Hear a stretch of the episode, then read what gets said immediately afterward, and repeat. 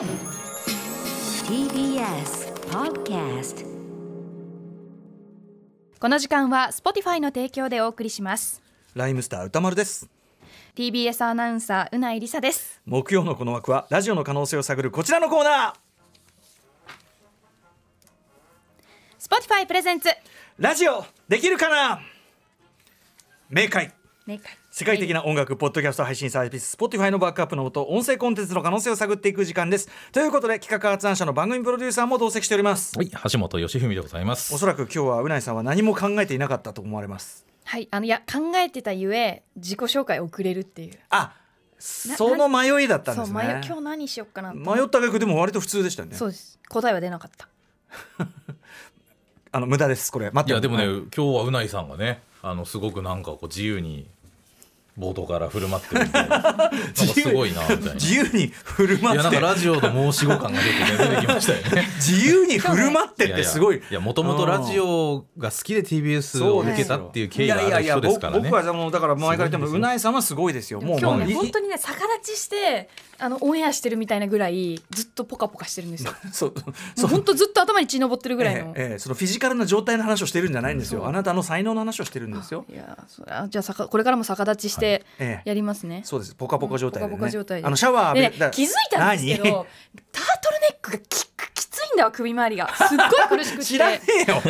あすごい首が絞められてるんですよ今 なるほど。だからちょっとサイズがそう最初は合ってるはずなんですけどだからさっきからずっとあのずっと首引っ張ってるの気づきました？ほ包茎手術みたいなポーズを取ってるなと思ってたんですねいやずっとね首元が締まってるから、うんずっとゴム伸ばしてたんですよ、ずーっとそれやってんな苦しいな今日もでもタートルネックはお似合いですああそうですかありがとうございます、大好きなんですよスカートのネックいや似合いますよマフラーなくてもね首元隠せるから楽あだなそろそろ大丈夫ですか。すいません奪っちゃって、ね、いや本当たね。進行がすいません秋らしい話題ですね。自由な振る舞い秋らしい話題ですね。そうですそうですさあね、本当にあのまあ世界的にポッドキャスト元年と言われてる2020年なんですよ。これポッドキャストっていうのが、ねもうさ最近いろんなコンテンツね例えばあのそうそうそう。れこそ今週やってるあのやる MV ウォッチもやる「ザ・ハントでも、そのポッドキャストでなんとか発信してとか、前だったら YouTube がなんとかみたいとかね、に言ってたとこが、あとラジオって言ってたものがそうそうそう。ポッドキャストで音声で何かを聞くものっていうのが本当に今ポッドキャストっていうフレーズがデフォルトになってきてるっていう時代に実感しますよ。そうだからその発信をどんどんねしていこうっていう時代で、あのまあここ何回かはね、うん。あの日本でのポッドキャスターの人たち、はい。この番組、うん。このコーナーをきっかけに始めた人たちの紹介っていうのをさせていただいたんですけど、はいはいあの先々週ね特集でご出演いただきましたあのお米農家のジョンさん、ジョンさん素晴らしかったです、はい、実はあの、えーねお米をスタジオに送りますって言っていただいたんですが、ええなんとそのお米があの先週ちょっとあの木曜日あのその話と僕ら触れられなかったんですがあの先々週いただいておりましてはい、届きました。ありがとうございます。届はい。い、てえーこれなんだ、ともえ農場というのかな、はい。農場の夢ピリカさん。夢ピリカ。夢ピリカ、北海道江別さ。おりますそうんなんですよ。でもう段ボール一箱分の大きさなんですがこれ、うん。あの皆さんイメージとちょっと違っててですね、うん。ちゃんとスタッフのこと考えて、はい。すごい小分けの袋で本当おに米が入ってるんですよそうなんですね二合ずつ。とっても可愛い三百グラム二合ずついただいてありがた。いですねこれは可愛いありがとうございますジョンさんありがとうございます。あの美味しくいただきますね、はい。この江別さん輝かしい十勝ブランドにも負けない。ね。ね。うん。奴らには負けない。この気合が入ったようなね。でも夢ピリカといえば本当に今、うん。めちゃめちゃ美味しいお米としてもうかなり定着してますからね、うん。これ本当嬉しい。ありがとうございます、はい。い、ただきまそうなすんです。ごちそうさまですそんな中ですよ、そんな中。今週もポッドキャスターの紹介という形新たにしたいと思うんですが、うん。まあ、もちろんそのジョンさんねあのお米作ってらっしゃる方、まあ、専門職ですよね、でその専門職の方が見たそのポッドキャストを作っていう視点ではい。紹介しました、うん。他にはあのお魚の情報に特化した「はい。ヘイヘイヘイフィッシュ」という番組、うん。あれも面白かった、ね、魚のいろんな鮮魚とかそういう魚の業界の方がうん。やってる、まあ、リスナーの方でポッドキャストやってると。うん。でさらに専門職シリーズということで、ええ。今回新たにご紹介したいと思うんですね。うん。今回はなんとお医者さん。ここれは今だって医療ドラマが増えてるのはね、はい。やっぱりみんな医療は共通してねそうなんですよ。興味を持ちますから、はい、お医者さんのリスナーの方が実はいらっしゃいまして、ほうほうほうえーその方から、えーポッドキャスト始めましたというお便りいただきましたので、はい。米内さん、はいご紹介お願いします。ラジオネームジミー金太郎さんです橋本プロデューサーの一億総ポッドキャスト時代の話に触発され私も8月からポッドキャストデビューしました。おめでとうございます。ドクタージミーのヘルスケアとアトロクラジオという番組で私が専門にしている整形外科の疾患を一般の人向けに解説するコーナーと、アトロクの感想を存分に語るコーナーをメインで収録しています基本的には一人喋りなのですが友人をゲストに迎えてトークをしてみたところいつも以上に喋りやすく驚きました。一人の時は「あー」とか「まあその」みたいなつなぎの言葉が頻発しますし沈黙もできてしまうので収録後にちょこちょこ編集が必要だったのですが、えー、人喋りでは編集なしで OK でした。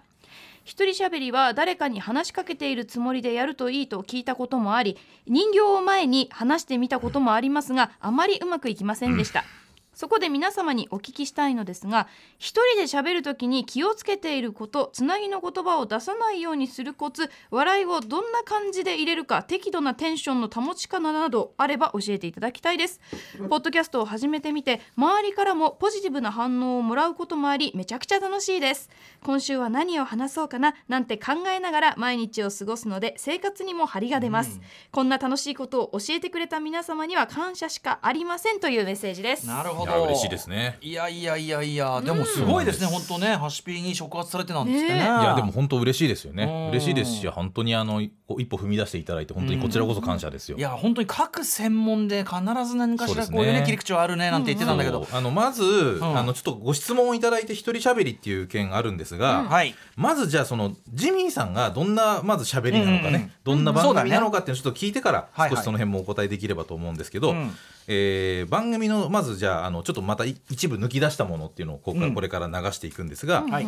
あの基本的にかあのここに説明されている通りあのこうお病気整形外科のもうお医者さんの病気にとってのその病気の解説みたいなもの、うん。とあとはそのこの番組ですね、うん。アフターシックスジャンクションを聞いた感想だとか、うんうんうんまあ、それにまつわるいろんなお話をしている。っていうのが大きな確かにコンテンツになっているとうんうんうん。いう感じです。で、えーこもう8月からってことなんですがもうあの今日までにですねもうすでに15本ぐらい配信されてます。ちょっと回を小分けにしたりとかっていろいろ工夫されながらうんうん配信されてるんですけど、はい。あの基本は一人でやられてる、うん。でもたまにやっぱゲストもいらっしゃる回があって、うんうんうん。あのこのお友達の方がねまたすごい番組のリスナーの方で。はあはあはあその番組リスナー同士でバーって喋ってるところとかすごくへねー。僕は聞いてすごく面白かったりしたんですけど、はいはいはい。え今日ちょっとご紹介するのはお一人で喋ってるところという感じでございまして、え9月28日に配信されました、えー第6回のお番組から、えーちょっと、え2分ぐらいちょっと編集して抜き出しましたので、えーまずこちらをお聞きください。どうぞ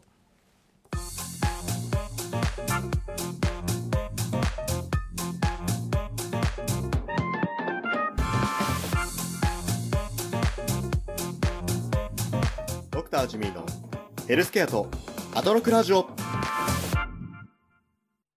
はい、皆さん、こんばんは、こんにちは、おはようございます。今週も始まりました、ドクタージミーのヘルスケアとアトロクラジオ。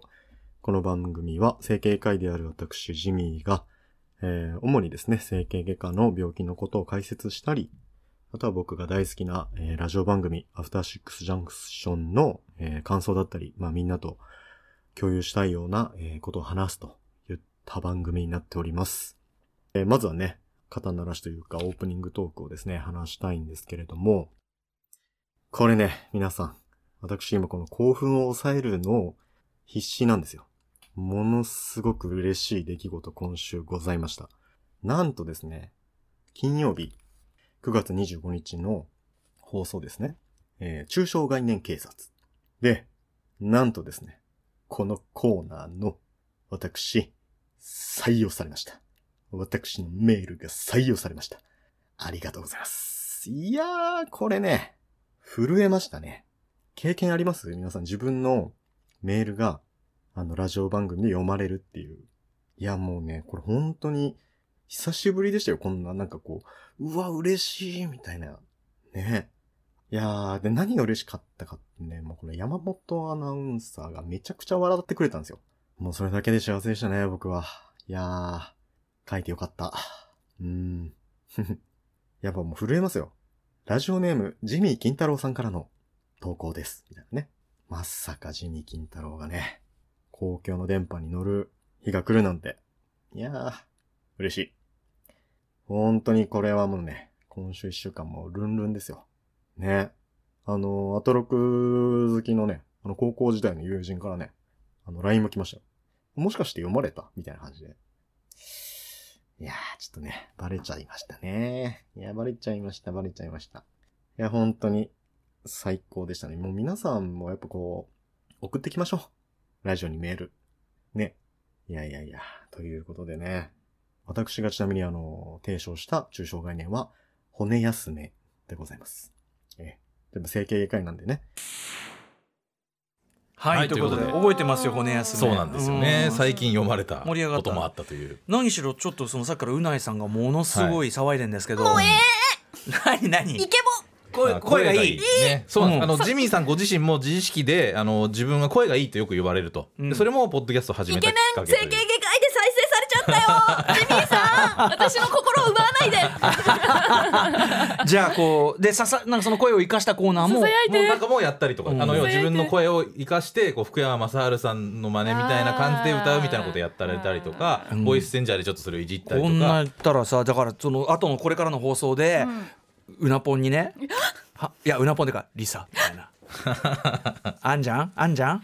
欲しい。欲しい。まあ、でもなんていうか、まあ、多少僕も編集これあの短くはしてるんですけど、うん。まあ十分うんいや全然全然よどみないよどみない。お話しされてるし全くよどみない。まああのもともとジョンさんもあのあジョンさんねととジジミーさんも、あの多分自分の声を取ってももう一回編集さしてからアップされてるとは思うんですが、でも基本的には全然気にならないしまああとはねちょっとそちょっとその山本隆明さんっぽいこう、うんその節回しっぽい喋りとかがあったりとかね。ちょっとこう影響を受けてらっしゃるようなふうにも見える。まあまあまあでもそれはね。そういうのはね。あのでもすごく面白いなと思います。うん。あのーで、えっとまあ、これがあのいわゆる番組のことを語ってるうん。パートみたいな感じになるんですが、うんうんうん。えーさらにもう一つあのこれ専門家パートというものがありましてな。うんうん。えーそちらがですね、えーまあ、本当に毎回いろんなあの整形外科医のジャンルでのいろんな、まあ、その病気のはあのすごく役に立つ話をし,、うん。してらっしゃるんですけども、えー中でもすごくこうあの短く分かりやすくこうあの流せるなと思ったのはですね、第2回はい。の放送で、えー8月31日配信されている、えー肩の脱臼の話をされている回っていうのがありまして、えーこちらをお聞きください。どうぞ。ヘルスケアナビ。はい、ということで始まりました。ヘルスケアナビのコーナー。ということで、本日扱う疾患はこちら。じゃじゃん。肩関節脱臼。はい、ということで、肩の脱臼ですね。で、肩関節ってどんな構造してるかっていうと、えっと、腕の骨の、まあ、その肩と言われる部分が、まあ、丸っこいんですよね。で、肩甲骨にあのはまってるような形なんですけど、そのはまってる受け皿があって、えーボールみたいなのがあってそれを軸にして、えー関節が動くと。で肩関節の可動域、まあ、動く範囲っていうのはめちゃくちゃ広いんですよ。まあ冷静にめっちゃ動きますよね肩って。ぶん回せますよね。それぐらい広いということはイコールその受け皿の部分が、まあ、浅めだっていうことなんですね。深くはまってたらあんま動かないですよね。ということでだからまあ脱臼しやすい関節というふうに言われております。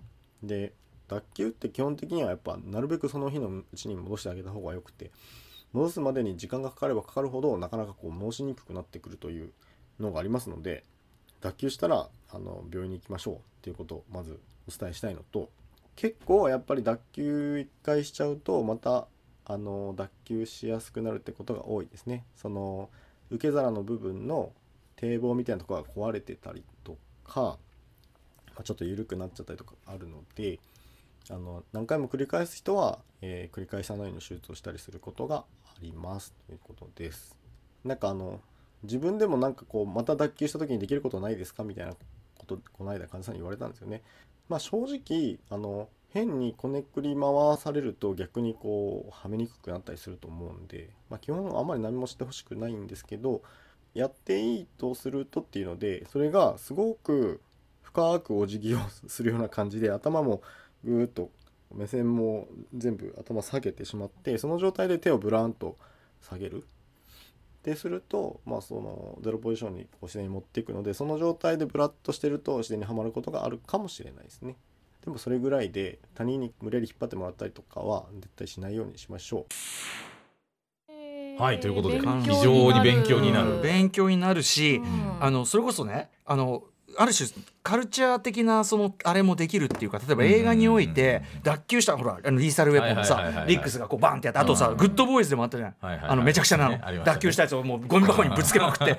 なんかああいう映画によく出てくるあのはまあいかにダメかでもいいしなんかそのね営農じゃないけどああいう視点があったようになんかそれもできるなって聞きながらうん映画の中のこのね形成外科あーそれも聞きたいですよね。ね骨折脱臼シーンいっぱいあるわけ戻すシーンありますもんね、うん。バケッそうそうそう。とか骨折シーンもあったりするし。そうそうそうありますよね。なんかいけるなというぐらい、んやっぱその専門視点そのものが面白いね。うん。いやそうなんですよ。まずこのこの情報自体がすごく有意義だっていうのもあるし、あとやっぱりあのこういう先生でリスナーの人だったらめっちゃかかりつけ医になってほしいって感じありああますよね。出たかかりつけ医問題。なんかいてほしいというか。確かに。身近にいろいろいてほしいし、うんそういう病気のことも相談できるし確かに。いやあの映画どうすかみたいなうん。話も聞けるみたいなすごくん頼もしいなっていうふうに思いますけど、はい、と可いう番組です。可。動域広いっていうことはねジョイントが浅いんだってなるほどなっていうかね。めちゃめちゃわかりやすい。そう。でこれを非常にいい声でねプレゼンしていただいていい声これあのいい声ななんでぜひちょっとねあのうないさんのプレゼントとして。いやー欲しいよ その上ジミーさんねでもう非常にもういい番組だと僕は思うんですが、その上でまあ一人喋りについてはちょっとどうやったらいいかなっていうふうに悩んでらっしゃるっていうことなんですよね。難しいよ。これ歌丸さん結構一人喋り歴長いじゃないですか。いやいや長く長いだからまあその前身番組のウィークエンドシャッフルの時は一人喋りですよね。いやーでもやっぱ迎えに古川さんとかいてへへなんつって。うんまあやっぱそういうのはやっぱ仮想だから放送作家がなんでいるかというとやっぱり話、うん。仮想の話し相手を、一応そのね、うん。うん。リスナーに向かって喋ってるんだけど一応その目の前に喋りかける人がいるみたいでなんとなくのリアクションもらうっていうところもあると思うから、なかなかね完全にこう虚空に向かってうん。喋るみたいのはねよっぽそれこそ技術いる話だと思うよ。そうですね。あのこれは基本的に一人喋り本当難しいものだと思ってください、あのまあ、僕らが普通にやることではやっぱりないので俺全然できてねえ日常生活でね、それだからとても特殊なスキルだと思うので、あのむしろ一人でやられてるの素晴らしいなと思って聞いてます、本当だよね。からあの基本的に難しいという認識のもと、うん。やられるというのは一番いいかなとは思ってまして、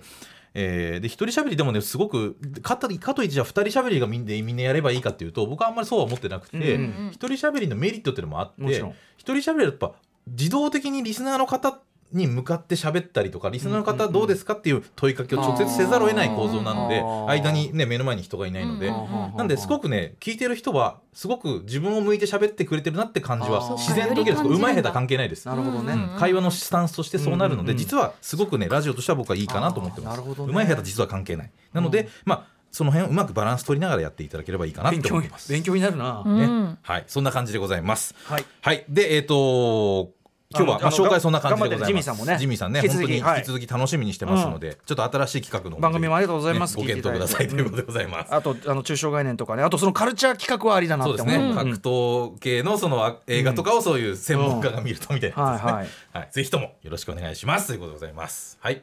で今週、うん。えっ、と別冊アフターシックスジャンクション明日、えー公開されますけども、今週はですね、うん。火曜日に特集をしましたロシア語平戦記うん。中国のアニメーションですね。はい。えーこちらのですね、えーその中であのあ紙アニメーターの井上俊之さんに分析していただくというパートございましたが、うん。あのそちらのお知らせもすでにしましたけどもあの実はそのコメント自体がもめちゃめちゃ60分ぐらい全体であるっていうのの5分ぐらいしか使わなかったというのがあるんで、うん。うん。そのフルバージョンをですね、えーポッドキャストの方で配信をするという形になりました。はだから。井上さんがある意味その今の、まあ、日本のアニメーションシーンというのをどう見ているかっていう論でもあって、そうですね。非常に貴重なお話。聞き応えめちゃめちゃありますよ、はい。あの取材しに行った回は、うん。回はあったなという感じの、うん。